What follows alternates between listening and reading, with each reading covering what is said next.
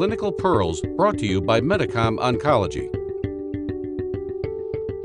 Okay, the next uh, abstract I want to discuss is uh, an abstract entitled uh, Differentiation Syndrome Associated with Enasidenib, a selective inhibitor of mutant isocitrate dehydrogenase 2.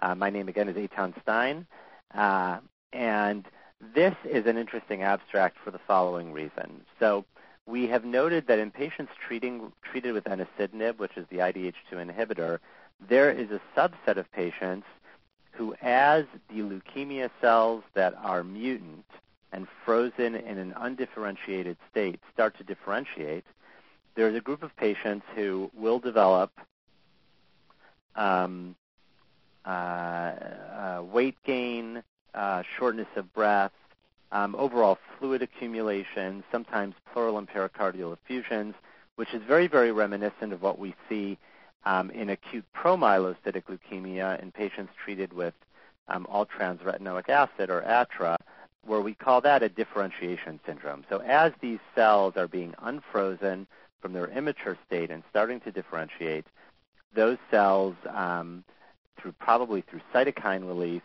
um, lead to a non-cardiogenic pulmonary and uh, pulmonary edema and a capillary leak syndrome, where um, where patients are um, uh, have the symptoms I described previously. So we were interested because we saw that occur in a few patients treated uh, with uh. We were interested in getting a better idea of how many patients this occurred in.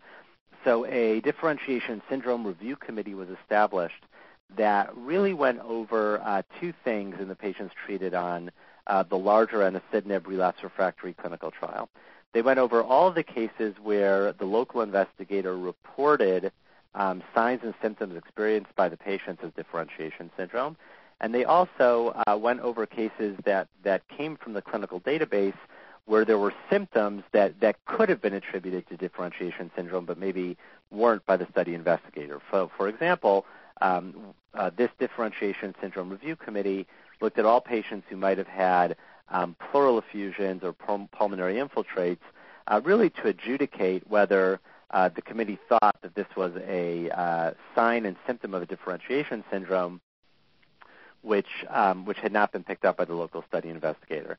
So uh, the, this uh, DSRC differentiation syndrome review committee did a lot of work, and ultimately, um, what came out of this work was that um, approximately 10% of patients with who were treated with enasidenib um, had a differentiation syndrome. There were no good predictors of um, of who was likely to develop differentiation syndrome and who wasn't. We're looking at that a little bit more closely now um, to try to tease out, um, looking more closely whether we can predict who's going to develop differentiation syndrome.